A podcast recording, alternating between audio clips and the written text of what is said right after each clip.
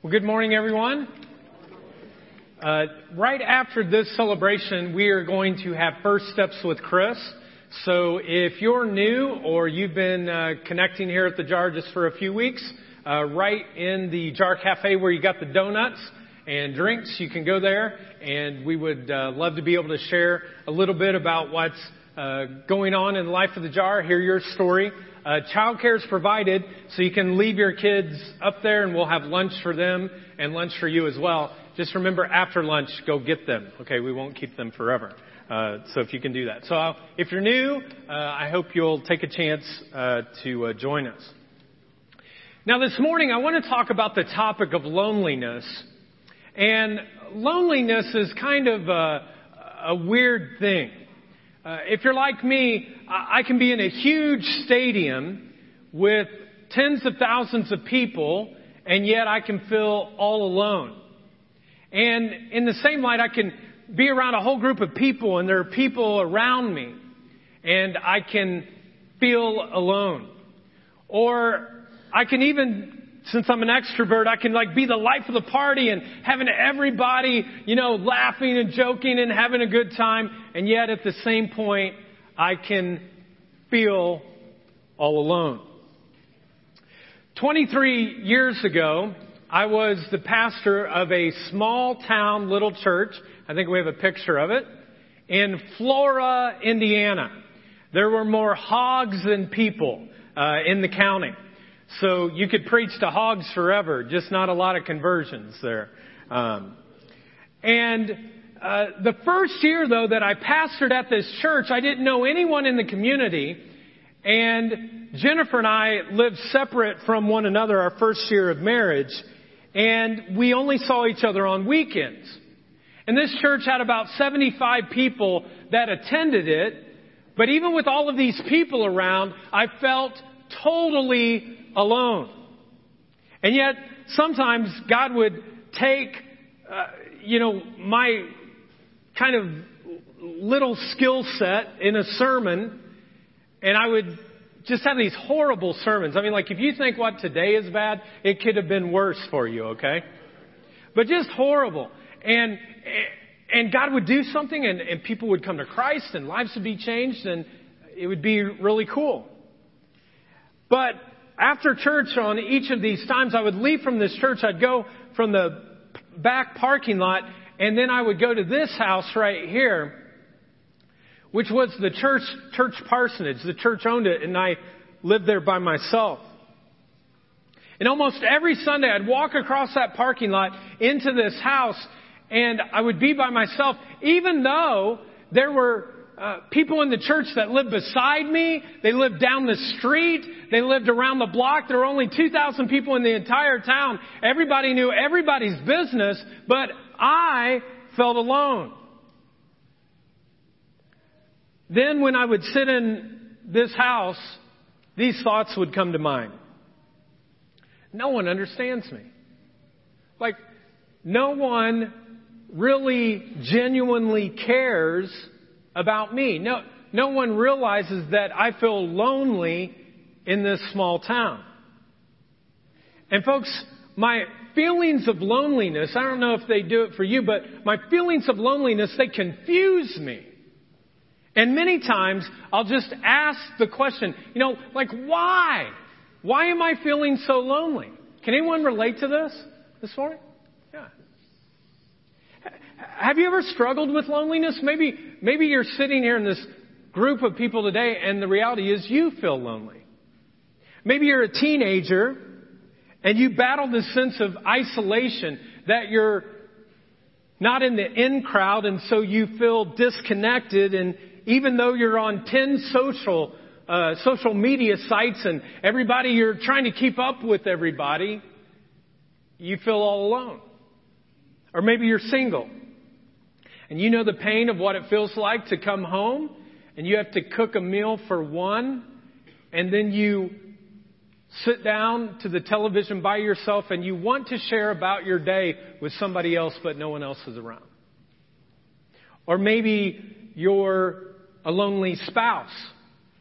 Both of you live in the same house, but the communication has just kind of gone south and there's no intimacy anymore in the relationship and you both just walk around and there's no real connection and you just kind of go through the marriage motions because you've been doing it for so long. But deep down you feel alone. Maybe you're a lonely widow or widower and you outlived your spouse and now you're by yourself and the loneliness is so difficult that it's indescribable. Or maybe you're a person who is a survivor of divorce. And every time your ex comes and they get the kids and they leave for the weekend, it's like the house becomes so quiet and you feel all alone. Or the day during the week when they take them and you're by yourself and it feels so lonely. You know, when God created the heavens and the earth and everything that we see around us, He said all of it was good except one thing. And in Genesis chapter 2, after he creates everything, he says these words. He says, it is not good for man to be, what's the word? Alone. You see, loneliness was the fly in God's perfect ointment of creation that was causing a problem. And this is how he handled it. He decided that he would double the population from one to two.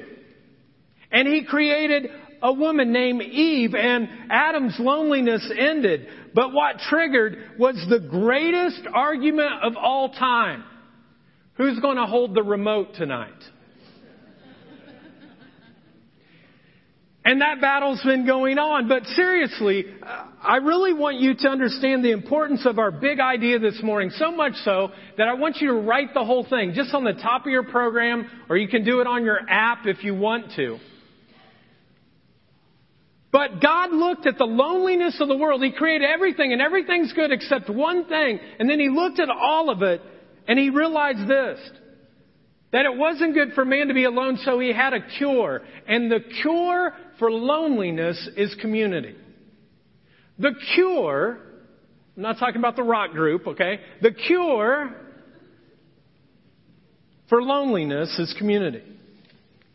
God designed you and I to be in relationship with one another. We need one another to cure the loneliness problem, which might be the greatest problem that we have as a human race. Now the good news is, is that Jesus understood loneliness because he experienced it himself. Jesus experienced every single human emotion that you and I have ever experienced, including loneliness. And the night before he was crucified on the cross, he went to this garden and this giant of loneliness like weighed him down to his knees. And in Matthew chapter 26, we read this.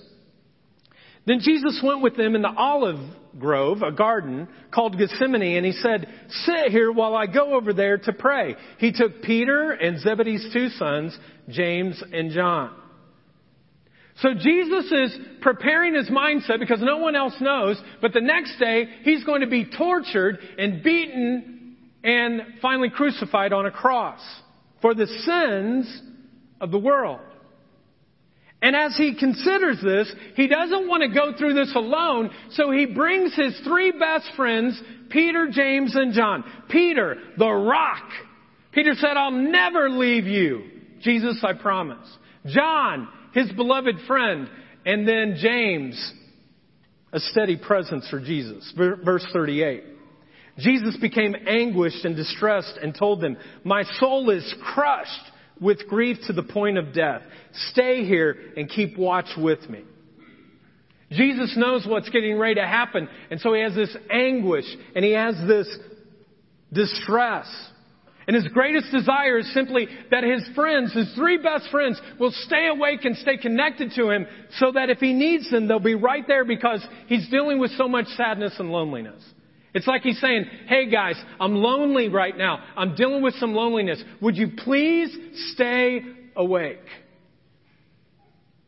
And you know what that's like. When you're battling loneliness, you want some trusted friends around you, some people who will help you through whatever it is. And this is exactly what Jesus is experiencing because he realizes that the cure for loneliness is community. And so he has his friends around him. Verse 39. He went on a little farther and he bowed with his face down to the ground praying, My Father, if it is possible, let this cup of suffering be taken away from me, yet I want your will to be done, not mine. The sadness and the loneliness that Jesus felt led him to his heavenly Father. Jesus knows that the only person who totally understands his situation and his loneliness is his Father. Jesus knew that only him would, would be able to understand his pain. And so Jesus turns to his Father and he says, Is there any other way? Is there any other way? Instead of being humiliated, beaten, bloodied, and murdered on a cross, is there any other way, God? And he asks this question, he says, but if there's not, I'm willing to obey it. Whatever your will is, God, I will follow it. But God, is there any other way? And his father's silent. And the loneliness kicks in even more. Have you ever been so lonely before that God felt distant? that you weren't even sure if God was around for what you were going through. There have been many times in my life like I I felt like God is a million miles away from what's going on in my life. And I felt at times that He doesn't really care. I'm like a pawn in this world, and He moves me around here and there, and there's no one that really understands what I'm going through. He ignores my pain. But I want you to know when you have those feelings, that's what they are. They're feelings. Have you ever had a feeling before that you thought was so much the truth of something and then later on you found out that was a lie? Like, I feel this way, but that's not the truth. That's not what reality is. Our feelings lie to us all the time. All the time. Oh man, woo! I think she's really into me. She hadn't looked at you five times and five times that you've been together. She ain't into you. Ah, man, you know, like, whoo, if I just lift these weights, I'm going to be like a stud like you wouldn't believe. Folks, I've been lifting weights my whole life. Look at this. There's no feeling that's going to change that. I'm still not the stud. But every time that we have feelings that we're feeling lonely, we can do exactly what Jesus did and go to his heavenly Father, and he's present. We may not hear an audible voice, we may not see things, but he's present. We don't have to do anything. He's listening. He's always listening to us. And so when we cry out, Lord, I need you, he promises us both through his word and through his life that he will be present, he will be with us. And the truth is, God is always there. Verse 40. Then Jesus returned. So he's gone, he's praying to his Father. He returns to his disciples and he found them asleep and he said to Peter, couldn't you watch with me even one hour? In his greatest sadness, the disciples are snoozing away. They're like taking it easy. They're enjoying some rest. And Jesus, though, what he's starting to feel that will become a reality the next day, he's feeling separation from all of his friends and they eventually all leave. And he's even starting to feel some separation from his father. You see, the disciples were just concerned more about getting Z's than they were staying up with Jesus and the weight of loneliness, it just took him down to his knees. In Luke, it actually says that he sweat like drops of blood because of the anxiety and loneliness he felt. Well, soon after this, this is what happens. Jesus is in a garden.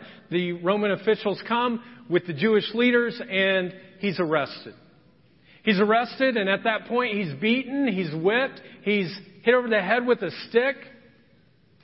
They escort him to a trial that happens in the middle of the night. It's not legal. And they go there and they falsely convict him of a crime to the point of death by crucifixion, which was the worst part of death. And when Jesus finally gets to the cross, the greatest moment of loneliness that this world has ever known takes place. Because it's on the cross that for the very first time since the beginning of all beginnings, that God the Father and God the Son become separated. And how did they get separated? Because of our sin. Our sin in that moment, all of our sin, every sin in this gym, every sin in the world, every skeleton in the closet that you've never told anyone, in that moment when Jesus was on the cross, all the sin of the world is placed upon His body. And when it's placed upon His body, Christian theology tells us that when God the Father looked down upon His Son, all of this sin, that's all he could see. All of your sin, all of the stuff you've ever done, everything was on him. And God the Father looks down, and God is holy, and he cannot look upon sin. He does not relate to sin. And so the scripture uh, leads us, and Christian theology leads us to the place where we look, and this is what happens. God the Father is so holy. He looks down upon the sin on His Son and He turns His back from His Son for the very first time. But who's He turning from? He's turning from sin. It's not his son's sin. His son never committed a single sin in his life, but it's your sin. It's my sin. It's the sin of all, all the world from all times. And because God is holy, he cannot look upon that. You see, since the beginning of time, Jesus actually knew that there was going to be a temporary moment where he would be separated from his Father as he took on the sins of the world. And in that moment, all of our sins, all the skeletons in our closet, are placed in his arms, on his shoulders. And there's this separation that comes. And Jesus is on the cross and he feels this loneliness, this separation, and he cries out to his father, My God, my God, why have you forsaken me? Father, why have you turned your back on me? Because this is what Jesus knew. He could take the beatings, he could take the whippings, he could take the nails in his wrists and his ankles, he could take any of the pain that they wanted to give to him, but the thing that he could not take was the spiritual alienation from his father. And he experienced loneliness, folks, like no one has ever experienced in the history of the world. I mean, I can't even imagine the kind of loneliness he felt. And yet, the reason he did this is because he wanted every single one of you to never experience true loneliness. That no matter how lonely you ever feel, that God the Father, God the Son, God the Spirit is present with you. You are not alone. And He's a forgiving God and a loving God, and He will take care of any sin because He already took it all on the cross and was separated. So, if Jesus battled loneliness, do you think we're going to battle loneliness? Yeah? Sure we are. So, the question becomes then, what causes loneliness? What causes us to feel lonely? Well, the first thing that causes loneliness is transitions. Transitions. Folks, life is one series of transitions. any major change in your life, there will be a little twinge of loneliness that will come with that. Why? Because every time you have a change, even if it's a positive, a good change, you're getting something new, you're also having to give something up. For instance, when our daughter was born, I just thought Jen and I were going to be, you know, dating forever. And then this kid came in the way. I don't want that kid, but I want that kid. I don't want that kid. I want that kid. We've got the kid. And even though it was a really, really good thing, one of the greatest gifts that Jennifer and I have ever received, it changed things. There was transition, and there were times that you felt lonely from the other person because you heard this kid in the middle of the night, ah! Jen wanted to strangle her, but I said, don't do it, honey. Don't. Don't do it. But there's something that you have to let go. There's something that you lose. And anytime there's a transition, loneliness can hit. For the first 14 years of my life, I lived in Marion, Indiana, which I thought was where Jesus was born. It was a holy mecca of basketball, and I knew everything, everyone, everything was great in Marion, Indiana. And I got all the way to the eighth grade. I played on the middle school basketball teams. I did all the camps. Uh, I was looking forward to becoming one of the 12 young men that would be chosen to represent Marion in basketball state championships next because those 12 individuals were treated like gods in Marion. And I was going to be the basketball stud. In fact, when she made the team in Marion, you never, you no longer walked like a normal person like this way, but you actually had your own walk like this. You know, like you, you had that own walk. And once you had that walk, you never gave it up. You had it for the rest of your life. And I wanted that walk. And so the summer of 1985, I'm looking forward to, uh, being a part of this high school and being a part of this team. And my dad comes in and says, Hey, I've been praying to God and I feel like God is calling us to move to Anderson uh, to, for me to pastor a new church. And I said, Are you praying to the right God? Because I don't, I, I don't know what happened here, Dad. But in a moment, folks, my dream died.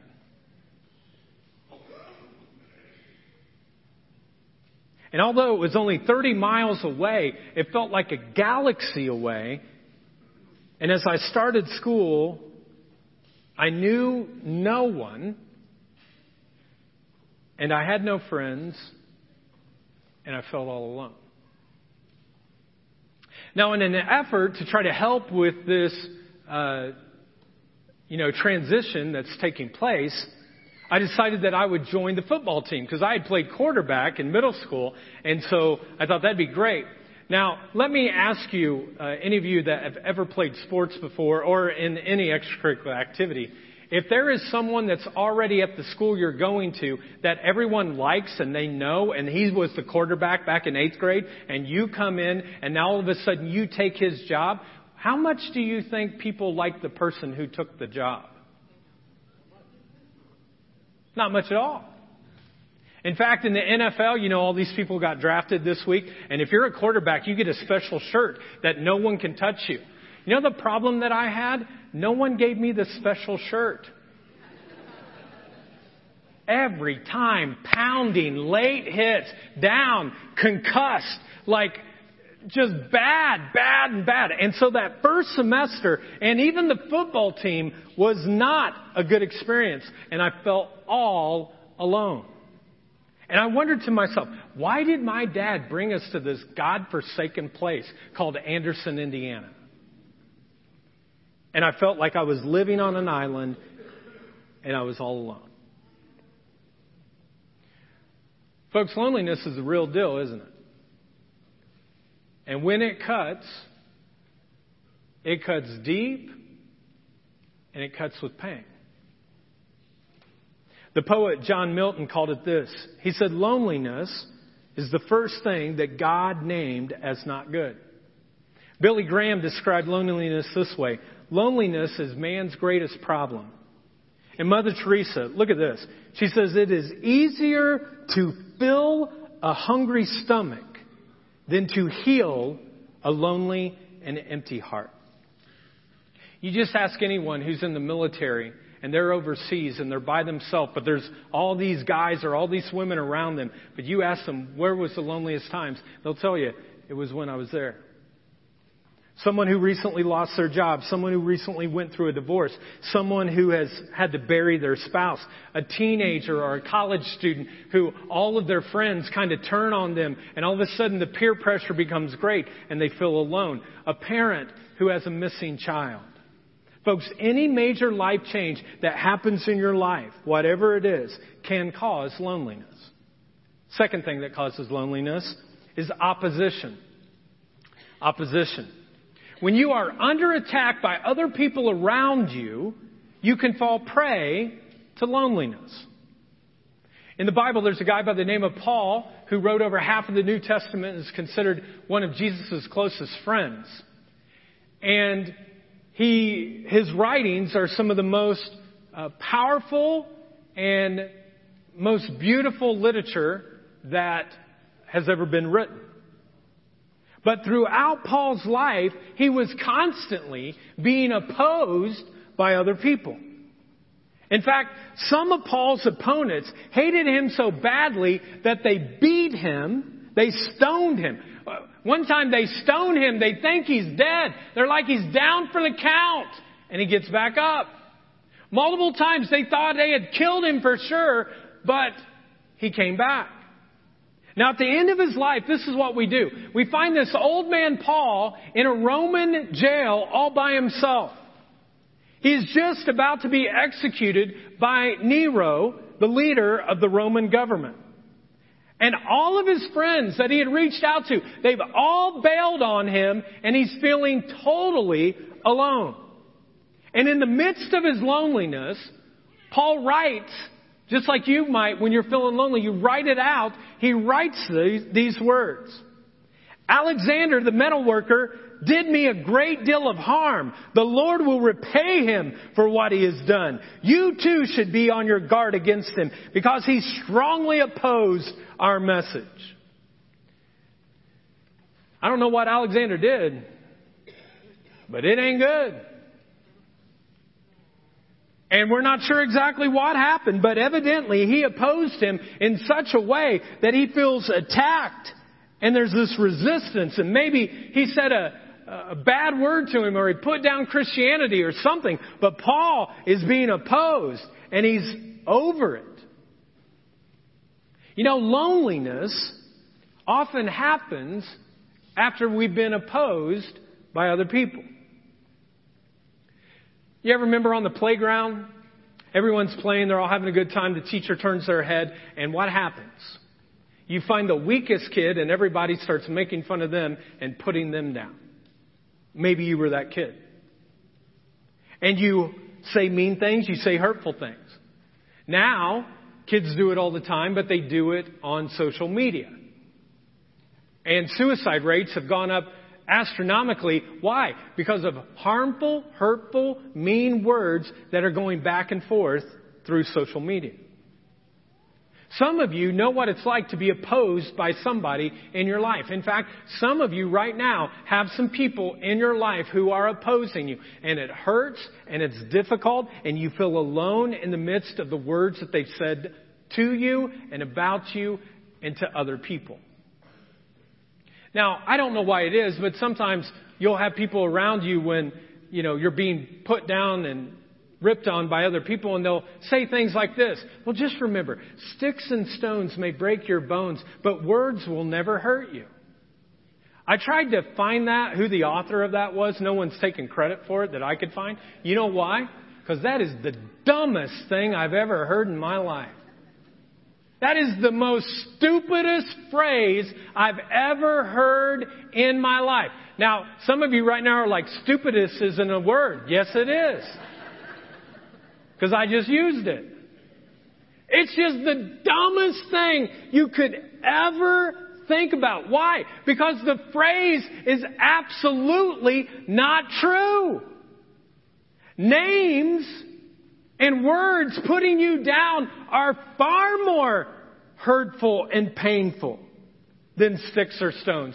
And you know why I know this? Because sticks and stones can break your bones, but you know what? Your bones eventually heal. It may take days, it may take weeks, it may take months, but eventually they heal. But words and things that people have opposed themselves against us, sometimes they take years, decades. I've gone, I've been at deathbeds with people who have told me about what their mother or their father or their sister or their brother or a friend has said, and they went to their grave with that hurt and that pain. Some of you know what it's like to experience that kind of loneliness of other people talking about you or being the last one chosen. Maybe you've heard words from people before. You're too skinny. You're a rail. Man, you are so skinny, you're skin and bones. Oh my gosh, you're a whale. You're so big. Why are you so fat? We're all little elephants here, but you're the biggest of them all.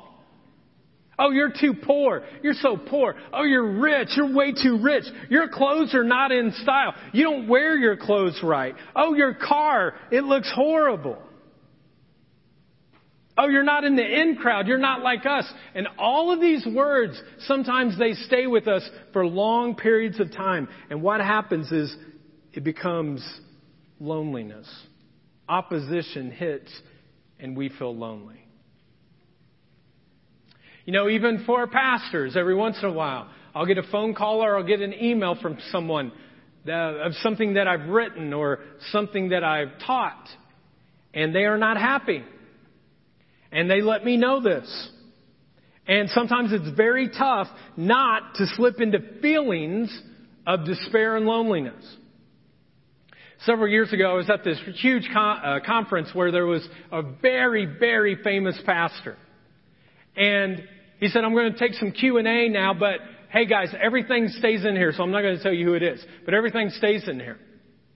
And we were talking about dealing with people who have hate mail that they would send to you, and someone asked, do you ever get hate mail? And they said, yeah, all the time. And they said, well, what do you do with it? And he said this, he said, I write them back Dear Mr. So and so, I want to warn you about someone who is doing something dreadful. It's a lunatic. Then they are doing these outrageous emails and they're signing your name to it.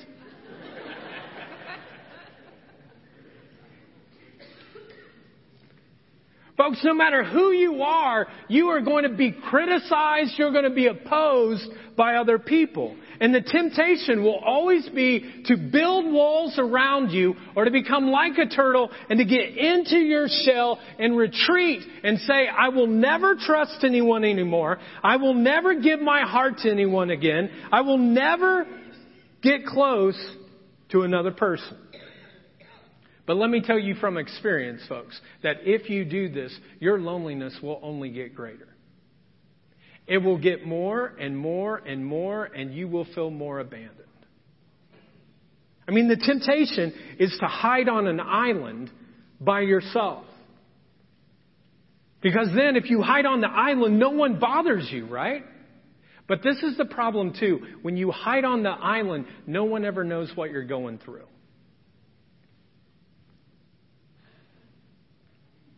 No doubt about it, opposition can cause loneliness. Next thing, rejection. Rejection might be the most painful of all that leads to loneliness.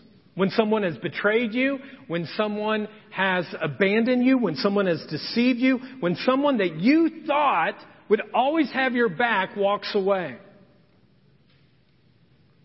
Folks, if the truth were known, there are several of you today that are dealing with rejection. Either in a relationship, maybe at the workplace, you're like giving so much of yourself to the workplace and they just never recognize you. They never give you any kind of promotion. You feel rejected. People that you thought would always be in your corner, they've left you high and dry. People that you thought you could count on, now they want nothing to do with you and they've let you down. Maybe you had someone who walked out of your life and you're like, how am I can, how can I move forward? Maybe it was a friend. Maybe even worse, it was a spouse. Remember the very first story that I was sharing about Jesus being in this garden by himself? And he goes to pray and just before he's betrayed, he has these friends and he's hoping that they will be there. And the scripture tells us that three times Jesus goes off to pray to his heavenly father. He leaves his three friends by, him, by themselves and he comes back to try to get some encouragement from them. And all three times they're asleep. And he feels rejected by his friends. You see, Jesus understands rejection. And He is present when you're being rejected. He sees and He cares and He knows the heartbreak of your heart. He cares about the way that you feel. Folks, you matter to God big time. In fact, every single second of every single day of every day of your life, God is thinking about you. He's constantly wanting to have a part of your life, a part of your heart, if you'll just turn to Him and you pour out yourself. Loneliness, no matter how you slice it, it's painful, but it becomes less painful when you know that there is a one who will not walk away with you. The problem is, is when some of us experience loneliness, we start acting in ways that are very self-defeating to us. For example, some people, when they're feeling lonely, what do they do? They shop. They're like, I'm all alone. I'm by myself. I guess we'll just go out. It'll make me feel better if I shop till I drop. So I'll buy some things. I'll buy my happiness. I'll buy a bigger house, a bigger car, more clothes. Everybody will then see that I have it all together and it will compensate for the way that I really feel about myself. But let me tell you folks, you can buy anything and everything that you want. And guess what? The loneliness will not go away. Because things can't replace loneliness. Some people try alcohol and drugs. They say, I feel so lonely, I feel so bad. But if I can snort it, smoke it, shoot it, pop it, or drink it, maybe I won't have to feel the way that I feel right now. Some people try to escape with sex, and loneliness. They live a life of just one night stands and bar hopping trying to find somebody. And they say it doesn't matter who the body is as long as there's somebody next to me in the bed tonight. Maybe that will cure the ache and the loneliness that I feel. But the next morning, folks, it happens all the time. You wake up and guess what? Your loneliness is still there, but the person isn't. They've moved on. They got what they want, and the loneliness is still present. Most people, when they're experiencing loneliness, if they deal with it in unhealthy ways, what eventually happens is depression and shame. They go into this downward spiral, lower and lower and lower, until finally they get so low that they say, I'll build walls around me to keep everyone away who's hurting me. But all of those things that I just mentioned, materialism, drugs, sex, whatever it is, are not healthy ways to deal with your loneliness. So the question then becomes, how do I cope with it? When loneliness hits my life, how do I cope with loneliness? How do I have a never give up attitude when loneliness hits? Well, the first way you do that is you minimize your hurt. You actually minimize your hurt. There's a holiday that's coming up in a couple of weeks. Anybody know what it is? You should have heard the first celebration. No one hardly said anything. You should have seen some of the looks of the moms that were in there. Just in case you didn't know, Mother's Day is coming up in a couple of weeks. You should celebrate your mom. Even if the only thing she did was bring you into this world and you don't like anything else about her. Thank God for that. So Mother's Day is going to come. Then in a few weeks after that, what's the holiday? Memorial Day. Oh, no, no, no. Don't get to Father's Day first. Because you got to go to a cookout with some family people that you can't stand. But you have to go anyway. So then you have Memorial Day. Then you have Father's Day. And then you have all of these different cookouts during the summer. And what happens is, during those times when family gets together, all of a sudden, the hurt from the past begins to surface. Why? Because mom all of a sudden says something very, very dumb because she says it's my day, they have to be nice to me, and they rip you and you're like, I want to kill the woman. And then Memorial Day comes and a brother or sister spouts off something and you can't handle that. And then all of a sudden, you're on Father's Day, someone says something. And when all that happens, all of this hurt from your past will emerge. And let me just say this. If you rehearse your hurts over and over and over again, guess what's going to happen to your hurt? Gets bigger and bigger and bigger and bigger and bigger and bigger, bigger, and bigger, and bigger, and bigger, and bigger, bigger, and bigger and you get right in the midst of it, you start saying things, and the bitterness comes, and all this comes, and bitterness and loneliness kind of have a way of uh, being cyclical together, and all of this starts stirring around.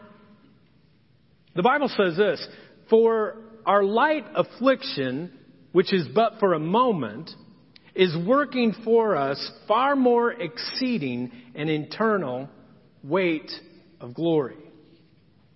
Now, what's that mean? basically this whatever people have done to you and they've hurt you, you're going to see these people pretty soon. And whatever you've dealt with, it's just a moment. You don't have to carry that the rest of your life. Every time that you carry hurt and, and pain from other people, you get lonely and you carry bitterness. So, how do you cope with it? First of all, you have to minimize it. You know what? It's over. I can't change it. I got to move on. Even though it was wrong, it was a horrible thing. I'm not making light of anything that your family's done. But you don't build a wall around your heart. You just say, I'm going to minimize the hurt. Here's the second way recognize God's presence. You actually recognize God's presence. When we are lonely, often the question that we ask is, Where is God? Like, where's God in the midst of my loneliness? Well, let me tell you where He's at. He's where He's always been, and that place is right beside you. He is with you. He never walks away. He never decides to give up on you. No matter where you're at, He continues to follow you. If you have a relationship with Jesus Christ, then God is with you all the time. He doesn't walk away. A couple months ago, my uh, youngest daughter, Jordan, came up to me and she said, uh, Dad, you know, I just don't feel God today. I said, I understand that. I said, you know, sometimes I don't feel God either. I said, but let me ask you something, Jordan. Could you just put your hand on where your heart is right now? She said, sure. I said, what do you feel? She goes, oh, I feel my heartbeat. And I said, in the same way, God is as close to you as your heartbeat. He never walks away. And you, some of you might say, oh, that's nice for a little kid to experience. No joke. A few weeks later, someone comes into my office. They're lonely. They're overwhelmed. I use the same exact illustration, and the adult says, You'll never know what that meant to me. To know that God never leaves me. In fact, His Word actually says it. In Matthew 28 20, it says this, And be sure of this, I am with you always, even to the end of the age. In Hebrews 13:5, God says this, I will never leave you or let you be, what's he say? Says, I'll never let you be alone. Some of you should cut those out of your program, put them up somewhere. That's the prescription for you this week. And when you're not alone, prayer then becomes that concept that gets us connected to God. It is the antidote for loneliness. You want loneliness to leave. You want an antidote for it. You actually start praying to the one who is above and all of a sudden it begins to ease up and you know that there's someone there. And if you need to know how to pray or you're not sure how, you can look online or go to our resource table and someone can help you. Because 24 hours a day, 365 days a week, for every single year of your life, God is present. He has like this 24 hour drop in service. Drop in anytime you want, I'm present. You need to talk to him anytime, he's there. I mean, when you call out to Him and you say, God, I'm feeling lonely. I hurt. My heart is splitting. I'm miserable. I feel empty. Help me, God. He is right there to meet your need. In fact, there is nowhere you can go that Jesus is not present. You will never be in a place in your life that Christ is not there if you don't, if you will only turn to Him.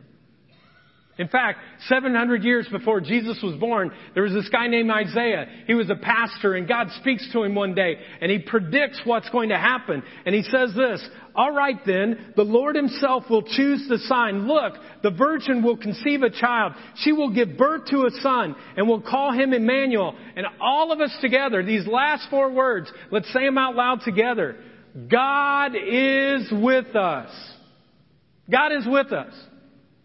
Emmanuel is not just a Walmart kind of thing that you try to, you know, put up so that people buy more Christmas stuff. It's the real deal. What it means is God is with you always. He never leaves. I'd like to kind of close today by having you listen to a story of a woman in our church named Glenda, who she and her husband Earl heard about the jar and started connecting. And shortly after they had started attending, Earl actually was diagnosed with ALS. And this dreaded, kind of debilitating disease eventually took his life. And now Glenda was alone. And the loneliness she felt was like something she had never had before but she had the sense that she recognized God's presence. And then she also had a community around her that would help her to cure the loneliness. So let's look at the side screens at her story. I had seen some of the um, advertisements or commercials on TV, and then my neighbor, Amy Airy, came over one day and told me that she had gone to the jar and really, really liked it. And so I joined her uh, several times and finally asked Earl to go because we had been to a church, we had belonged to a church, but it split and then we never did go back. And I kept telling Earl, we need to find a church and a church family. I think it was late November, December. We were in Florida visiting my parents, and his right shoulder began to twitch. And it was confirmed three times that Earl had ALS. That takes away your muscles. That you, in other words, you become paralyzed. So as his disease got worse and worse, my parents moved in with us.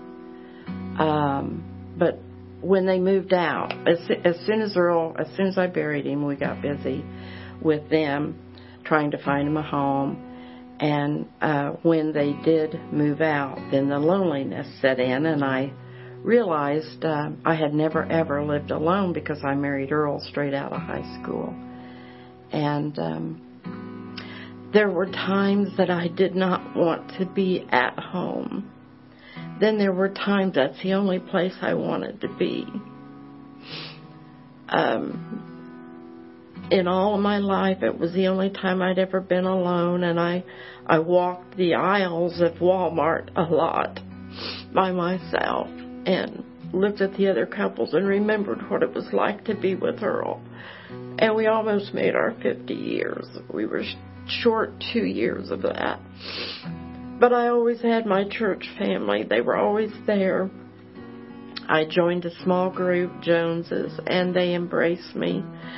And um, I cherish my time with them. Um, I started in Grief Share then. So I learned a lot from Grief Share.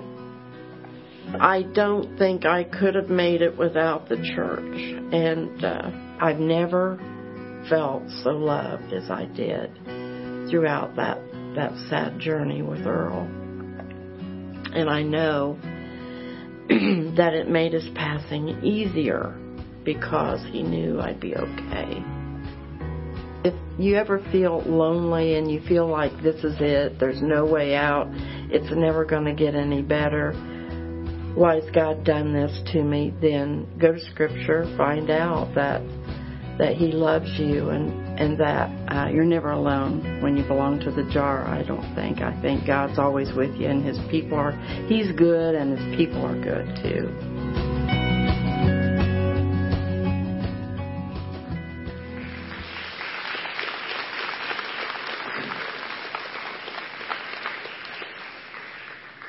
You know what a powerful story of what God did in Glenda's life to be able to recognize God's presence and then just kind of our last thing that what Glenda realized too that if she wanted to cope with loneliness that she had to activate friendships here in the jar.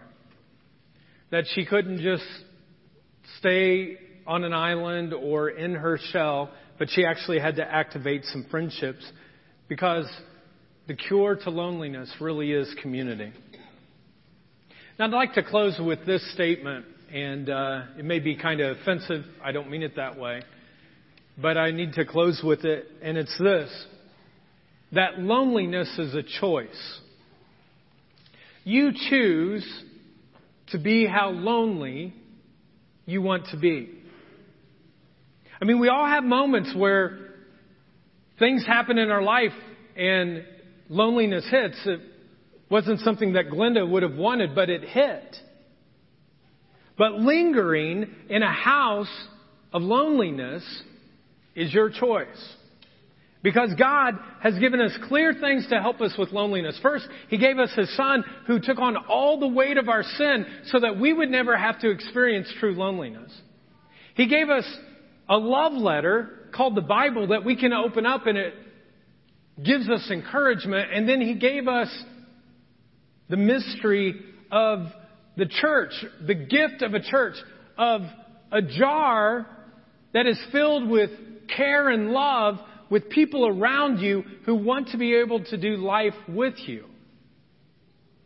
And God gave all of this so that you and I might never experience loneliness. The Bible, one of my favorite scriptures in Ecclesiastes says this, two are better than one. If one falls down, his friend can help him up. But pity the person who falls down and has no one to help them up. Folks, like I said, there are people in rows right down from you right now who want to do life with you, who want to build friendship with you so that you're not alone. I mean, there is so much power in community when it comes together. It's like a, a power transfusion of encouragement that takes place when you do community with other people. So my question is, are you building those kind of friendships today? Are you living that way? Folks, there are so many ways in the jar so that you don't have to do life alone. Every single week. On Mondays, we have Grief Share. If you're dealing with the grief, uh, the loss of a loved one, be a part of that. On Thursdays, we have our Celebrate Recovery. If you're dealing with any hurt, habit, or hangup, don't go through it alone. And then we have small groups that meet all through the week that you can get involved in and be a part of. Men's groups, women's groups, 20 somethings group, groups of married people. The whole reason why the jar exists and why I sense God calling me to, to start it is because I never wanted to see people who come here to ever stand alone or to ever have to walk alone. But you have to activate the friendships. And you can do that today. You can go online to our app and you can do that. You can go to the resource table and sign up. I know it's a risk. I know it's a risk. I know it's a risk. But for some of you, if you want to get off the island, folks, the cure for loneliness is in community. So I'm going to invite you to stand right now for our closing prayer. I'm going to invite our prayer team to come up if you'd like prayer for anything uh, they would love to pray with you. And as we close in prayer, I was thinking that maybe for some of you, the loneliness you feel is because you don't have a relationship with Christ right now. And so I'd like to lead you if you're there today, if you're like, man, that's me. I, feel so alone. I need whoever this Jesus is. I, I want him in my life that you could say a prayer and receive him today. Get a Bible. They're up here. They're free. You can get it and start a journey. And no one ever prays alone here at the jar. And so I'm going to lead us in a prayer and just invite you to pray it after me. Let's pray. Jesus, I don't understand it all, but there's a hole in my heart that I realize only you can fill. I realize that you made me to love me and to have a relationship with you. Today, I want to cross the line of faith and establish that relationship. I ask for your forgiveness. I invite you to come into my life. Replace my loneliness with your love. I pray this in Jesus' name. Amen. Hey, let's give a hand to everybody who said that prayer for the first time. And uh, if you haven't had a chance to meet me, we'll uh, be in the uh, Jar Cafe, and uh, we'd love to meet you there for first steps. Otherwise, have a great week. Know that you're loved in this place.